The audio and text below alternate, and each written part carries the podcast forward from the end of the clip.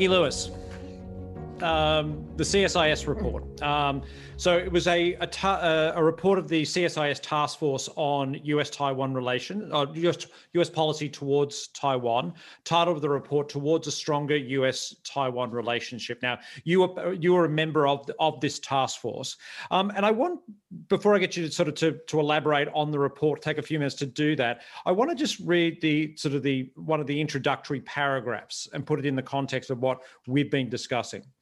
The focus of this task force is on US policy towards Taiwan, and sh- which should be driven by a clear assessment of American interests. These interests include ensuring Taiwan remains a secure, stable, healthy, resilient, prosperous, and innovative democratic society that is free from predation or coercion. It is also in the US interest that Taiwan remains integrated into the global economy and continues to serve as a provider of global public goods. Um, as you explain the as you explained the report and, and what you were trying to achieve with this report, can you keep two things in mind? Firstly, one, what is the clear assessment of American interests and what that means in the global context? And secondly, maybe I'm reading far too much into this, but given that uh, that Taiwan and you know companies like T- TSMC's determination to be the the the the global the global fab are we alluding to the provider of public goods being a provider of technology and or more specifically semiconductors yeah, and and semiconductors are directly in the report, and certainly were part of our discussion. And and I even I even have the cover hot off the presses from my local 7-Eleven, because anyone who spent any time in Taiwan knows that 7-Eleven and Family Mart are crucial to our existence here. They are not high tech, um, but they are fantastic. Uh, and it's it was uh, it was a delight to work on on this task force for for many reasons. It was co-chaired by Bonnie Glaser uh, Mike Green and Richard Bush, uh, three wonderful Taiwan experts who have been involved in policy for decades, and, and their expertise was rich and, uh, and, and really just a joy for me personally. Uh, we had people from CSIS to Heritage. Uh, members who had worked under Republican presidents, under Democratic presidents.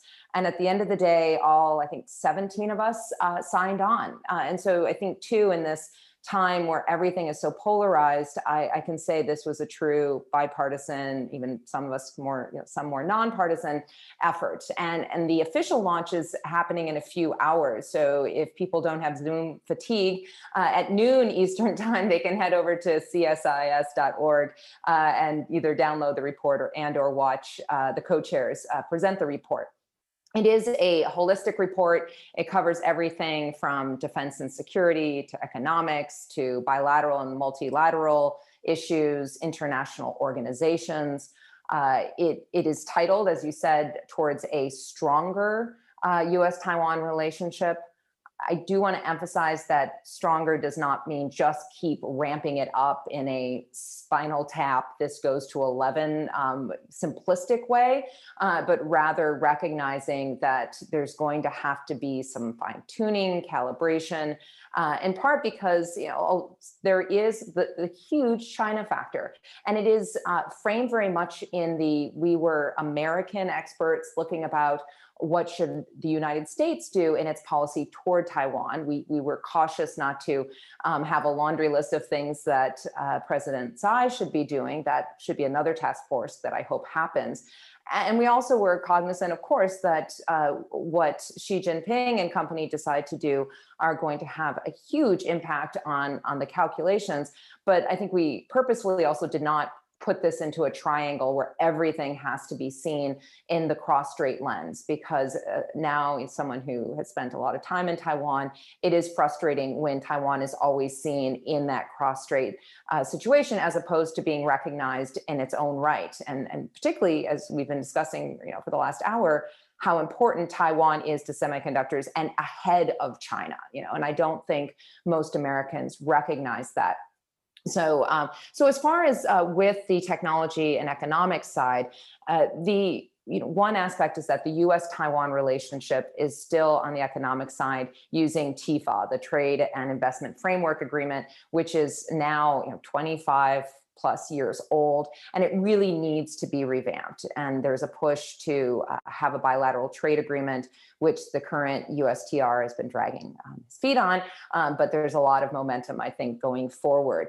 Uh, so that was one thing we looked at. Now, specifically with respect um, more to what affects with semiconductors, uh, in our recommendations, we say that one recommendation is to encourage and assist Taiwan's semiconductor manufacturers and key suppliers to expand production in the United States. That is, of course, in the United States' interest, everything from simply jobs um, to having that technology housed on, on US soil.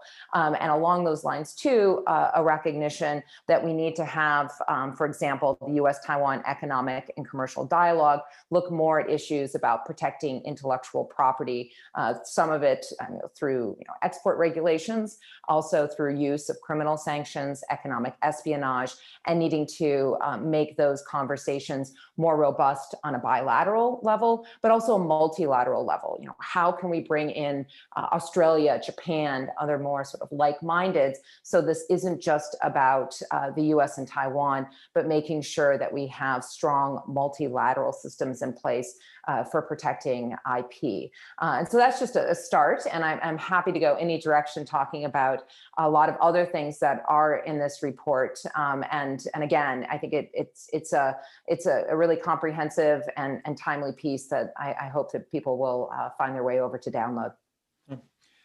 Gentlemen, if you don't have any uh, questions for Maggie straight away, I'll I'll I'll dive in. Um, Maggie, can you put the report in the context of the historical very simplistic thinking of of the um, of the notion that the United States will be there to support Taiwan militarily in the event of a skirmish or something, well, hopefully something or, or something potentially worse.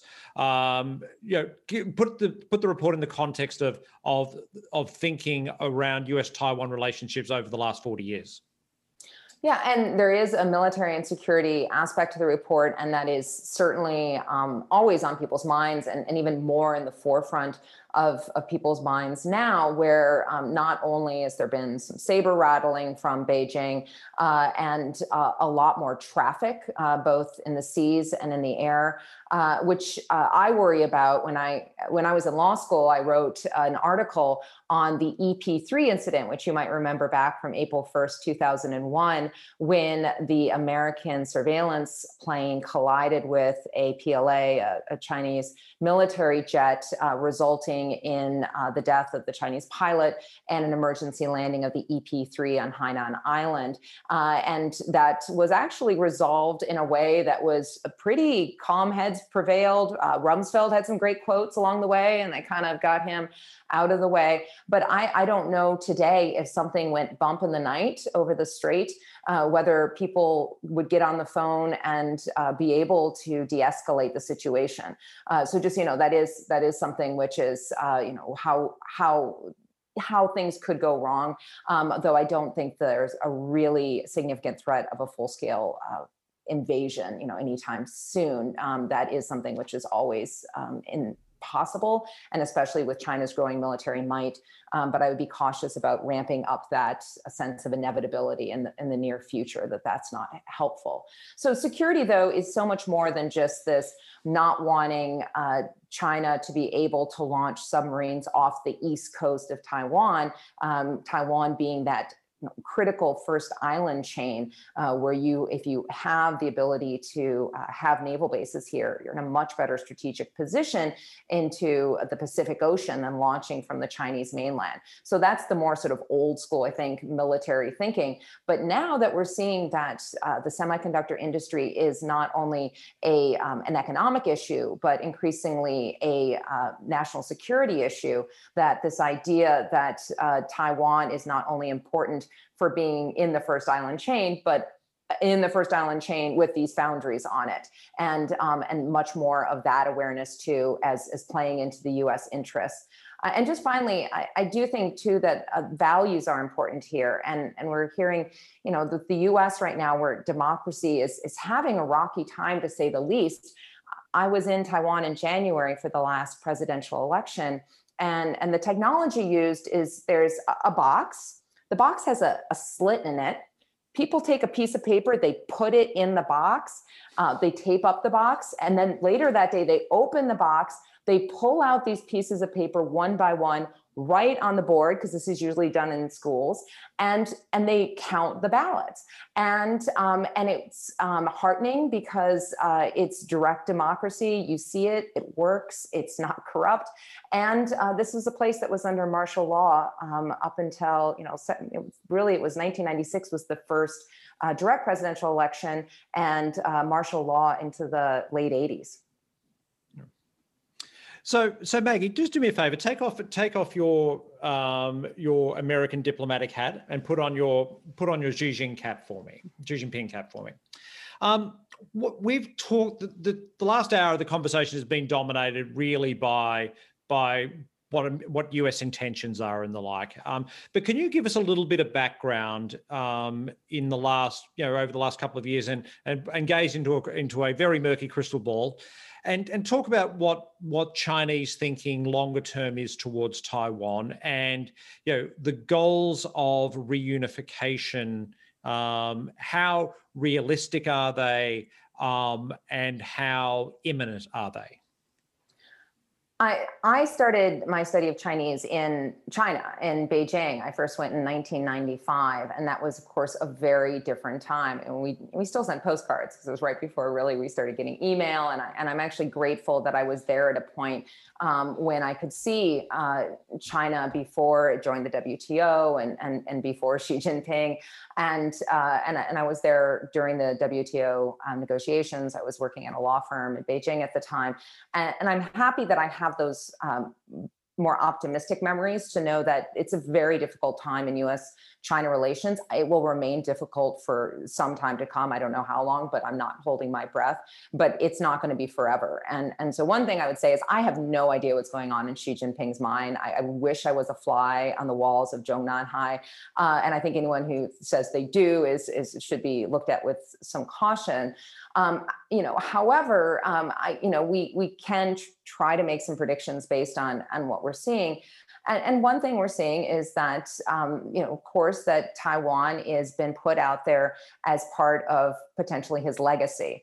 And, and I uh, would caution about using the word reunification.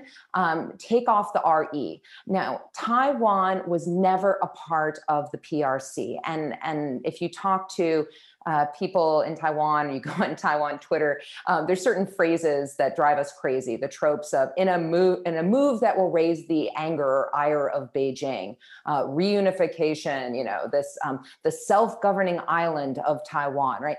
And, uh, and and I think there that you know this is really crucial that uh, there is not a great claim to Taiwan by the PRC, and this sense that it is bringing Taiwan back to the motherland is a construct of the Communist Party of China.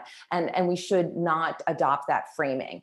And um, because, of course, when uh, the KMT, the Nationalist Party, came over after World War II, uh, Taiwan had, up until the end of World War II, spent 50 years under Japanese colonial rule. It was then returned to China. At the time, was the Republic of China, and then, of course, Chiang Kai-shek moves that government here um, from the mainland. And so, I think, too, the sense that today Taiwan is so different from uh, the PRC and, and from mainland China. And I, I find it really stunning when I spend time here. And I, I haven't been to China for about a year, almost a year and a half now, um, but um, how that distance is, is growing, um, particularly politically. Uh, and so I think that there's this um, real need for uh, audiences outside of Taiwan to understand Taiwan as um, as Taiwan and not always Taiwan and China or Taiwan and the US um, because it, it has almost 24 million people uh, and it's a large place. And uh, there's a lot of countries that get taken much more seriously with uh, similar size, economic heft, and population. Right. So Maggie, am I missing the am I missing the point a little bit here? Um, because and again, I appreciate that you know the tensions may simmer but there's certainly nothing imminent and i think it's wrong um, and borderline hysterical as we potentially enter a new administration in the United uh, the new administration in the United States to naturally assume that tensions will amp up here and there and there'll be dramatic change. But we do have, you know, Taiwan caught in the middle of its two biggest its two biggest customers. Um, it's big. You, you, could argue its two biggest influences geopolitically um, that have polar opposite views on on how the Taiwanese economy should operate. America doesn't want it doesn't want it to sell its great its best uh, and biggest export to to China. China is talking about you know we can argue about the legitimacy of China's claim over Taiwan. I think the points you made incredibly valid. Um, China doesn't think that. China thinks very differently to that. Um, and you know, but how do we bridge this divide between what are I would argue polar opposite polar opposite intentions uh, of the United States in China, with sort of Taiwan stuck in the middle? Right now, I don't think we bridge the divide. We hope that that divide doesn't collapse into some catastrophic catastrophic earthquake or whatnot, because this is not, um, I think, a time where we're going to resolve the cross-strait issues. And and to be clear, I don't want to poo-poo the threat um, from uh, Beijing. I do think it's meaningful that Deng Xiaoping brought Hong Kong back, and the only way to outdo Deng is to bring Taiwan back. And uh, and I think there are real reasons, especially with the hundredth anniversary of the Chinese Communist Party coming up. You know, that's a that's a big uh, anniversary. You know, we we want to make sure that this isn't complacency. Uh, but I, I've long said that you know what the U.S. what Taiwan needs from the U.S. is not a hot, passionate romance. You know, we'll, we'll send you some shiny objects in the form of the latest jets, but it's a strong, stable marriage. And what I mean by that is, you know, I I'm really happy when I hear for example, the Defense Department talk about a strong, you know, free and open Indo-Pacific because having Taiwan not in the hands of Beijing is, is critical to a free and open Indo-Pacific. And so I want to see U.S. planes and ships fly wherever they're allowed under an international law, sail wherever they're allowed under an international law, show that they are here, they have um, a strong presence, but there's grown-ups in the room, that it's not uh, saber rattling.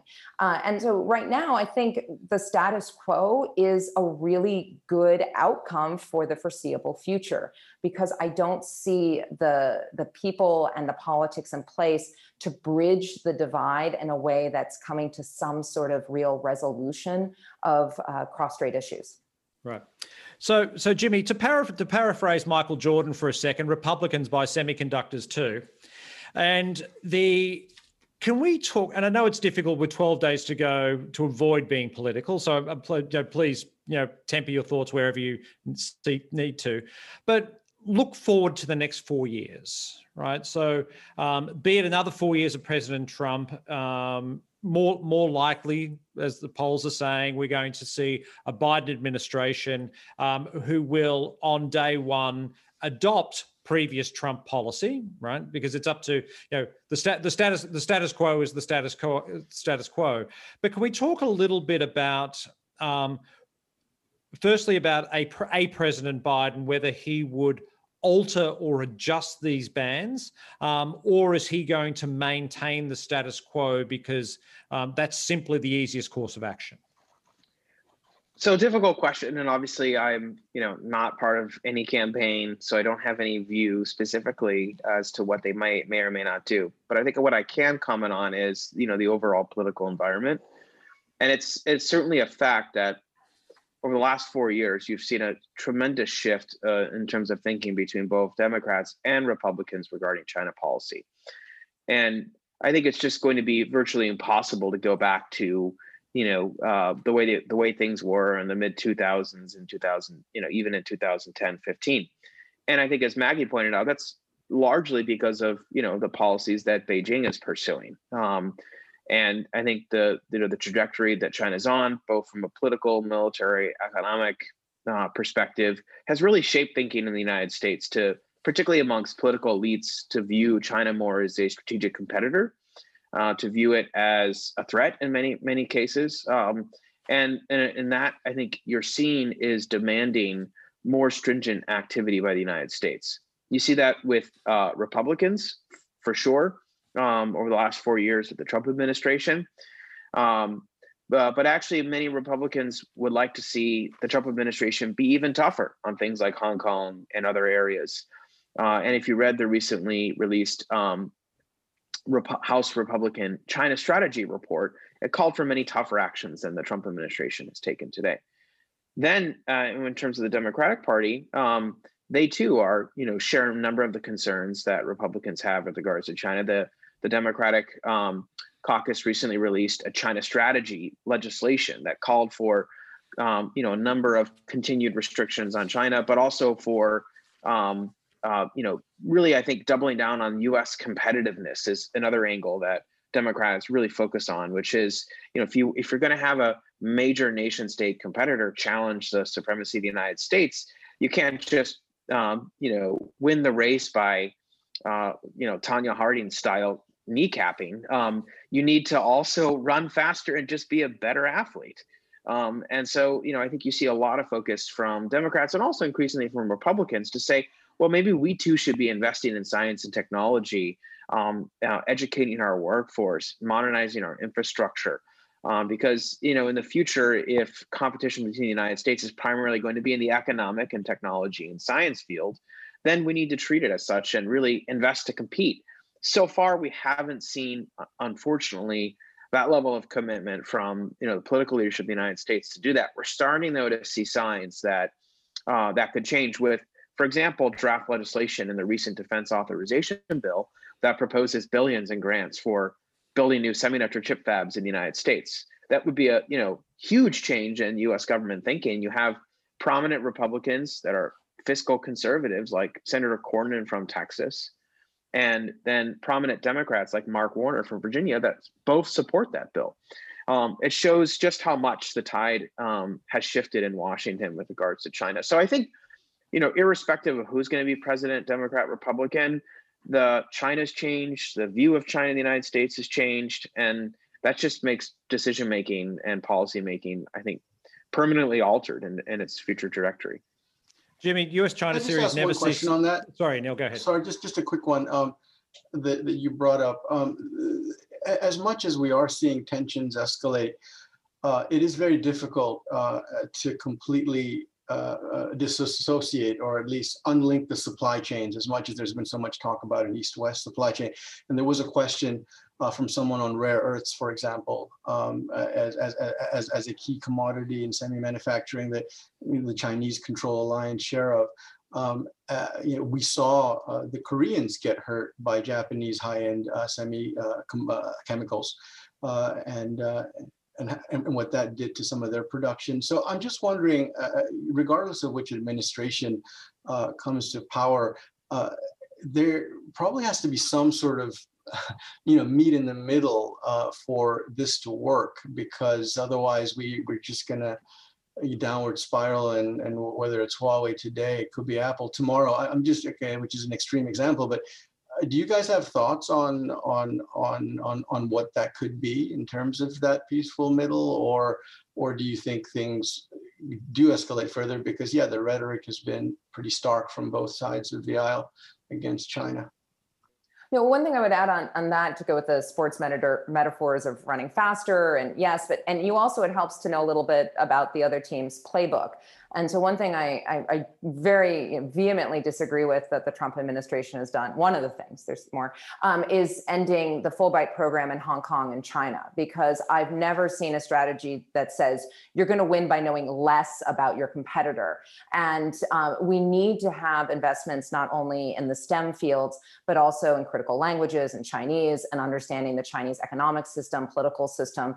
And the more we can do that, the better off we are not only to get to like what is going on with the Made in China 2025 plan. What does that mean? Uh, but also, um, you know, that to have engagement and connectivity, you get information.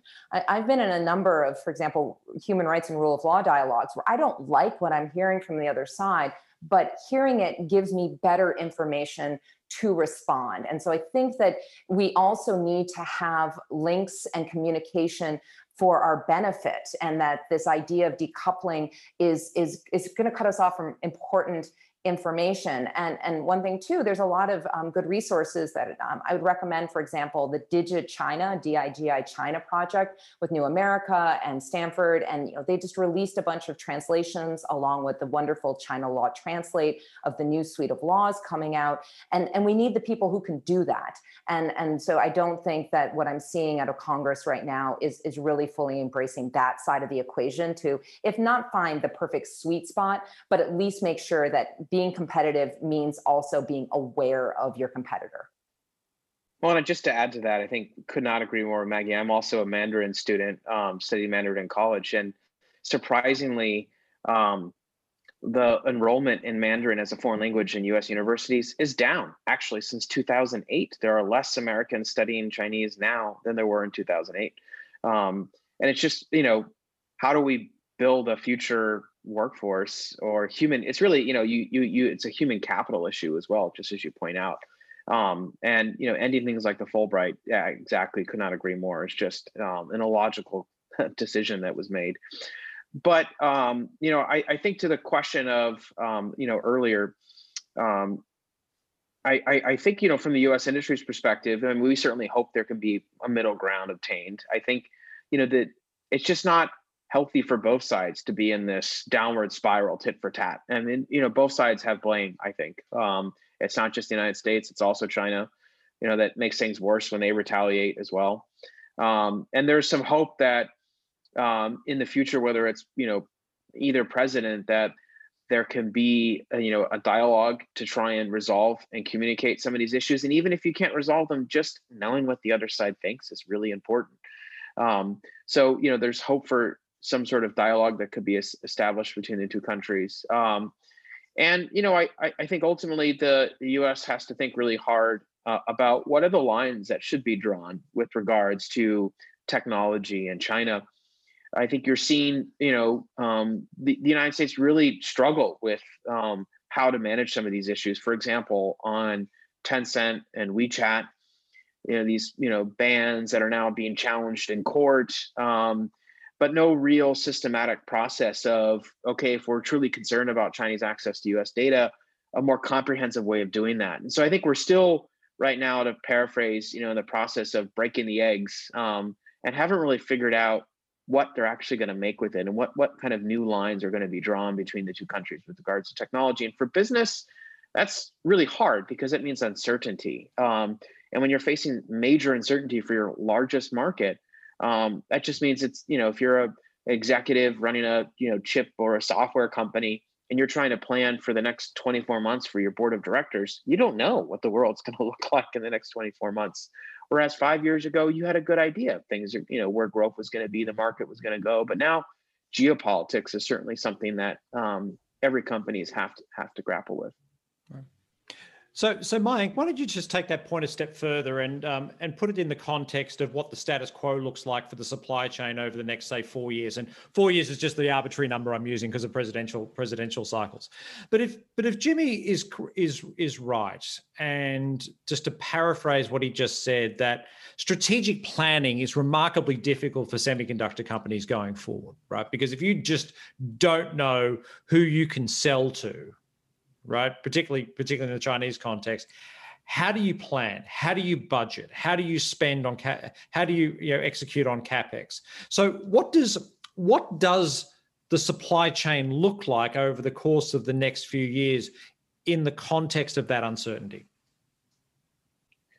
I think no, I mean that's a great point. Um, I think uh, Jimmy and Anil were mentioning, you know, how actually TSMC has been doing great uh, recently, right? Despite being in the in sort of in, in the center of this this crossfire.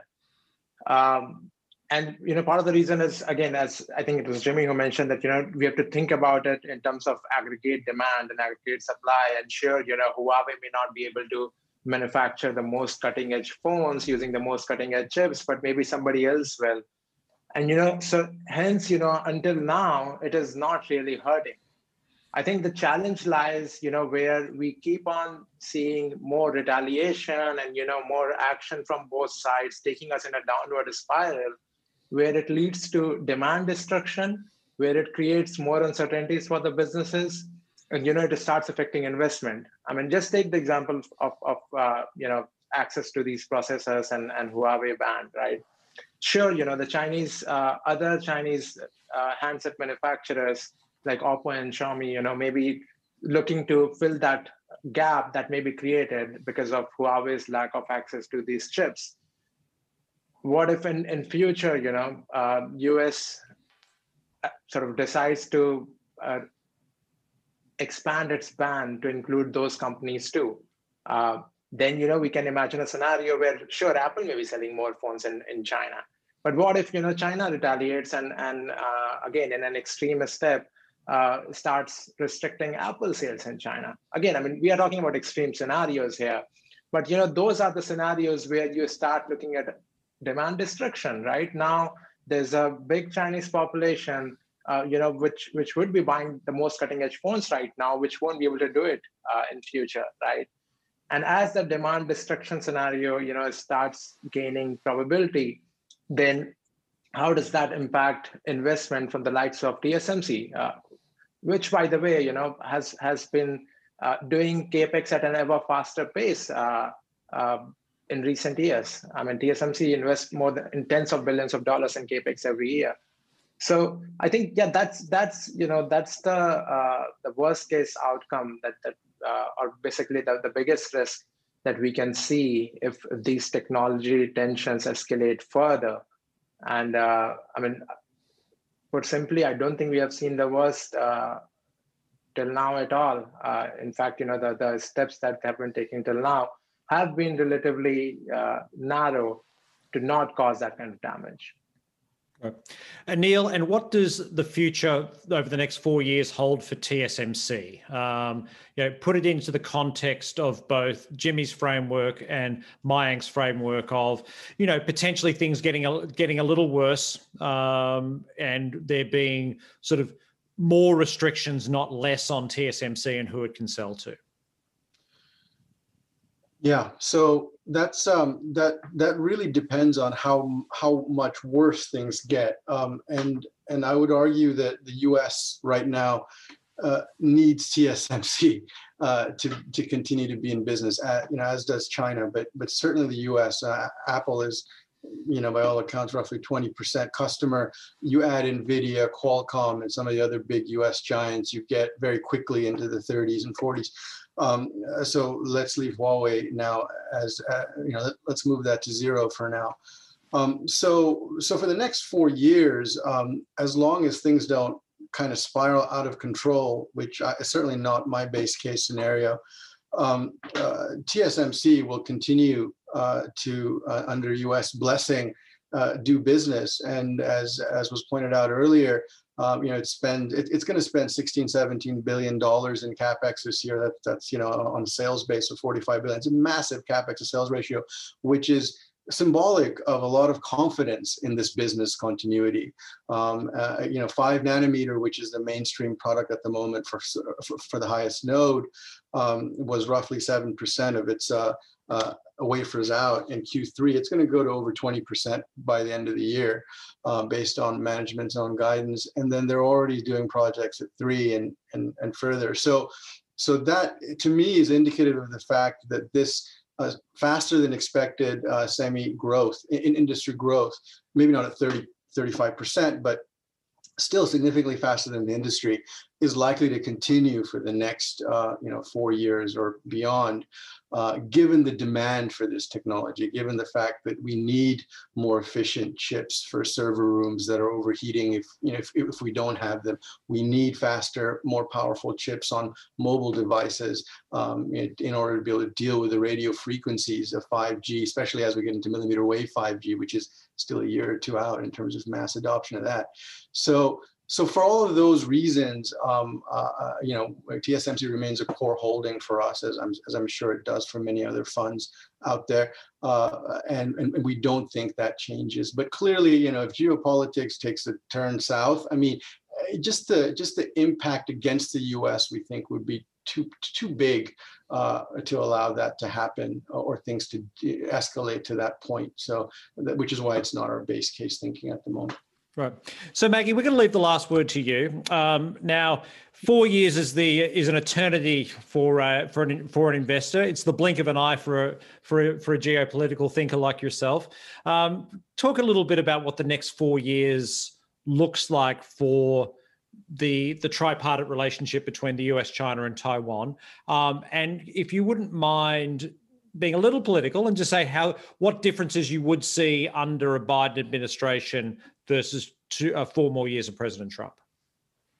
First, one thing we haven't discussed tonight, or your morning, it's my night, uh, is is COVID, and uh, and of course that's also adding a lot of uncertainty. And yep. and one thing that I, I think is just miraculous, and the joy, one of the joys of being in Taiwan is that with a population of nearly 24 million, they've had 500 and some documented cases. Uh, there has not been any local transmission documented in approximately 200 days, and there's been only seven deaths. Those numbers are just miraculous. They're not miraculous. They're they're they're remarkable, but it's because of hard work, good planning, trust in science, and leadership. And um, and I think that one of the big factors is how does uh, the pandemic play out um, in, in China, in the United States? What is the US's recovery looking like? Because economically, that's important, but also politically. I mean, the more that the US continues to struggle with COVID, uh, the harder it is to deal with issues beyond its borders. Because understandably, uh, you know, you're a parent. I mean, I'm a parent. Like trying to get through the day, particularly when you have uh, a job and responsibilities, whether it be childcare or elder care. Um, Taiwan suddenly, even if you say semiconductors are so important, it's hard to think that when you're just trying to make sure you have a job and a house and, and all of those fundamentals. So I think that's that's a huge question mark that we don't know um, what will what will happen.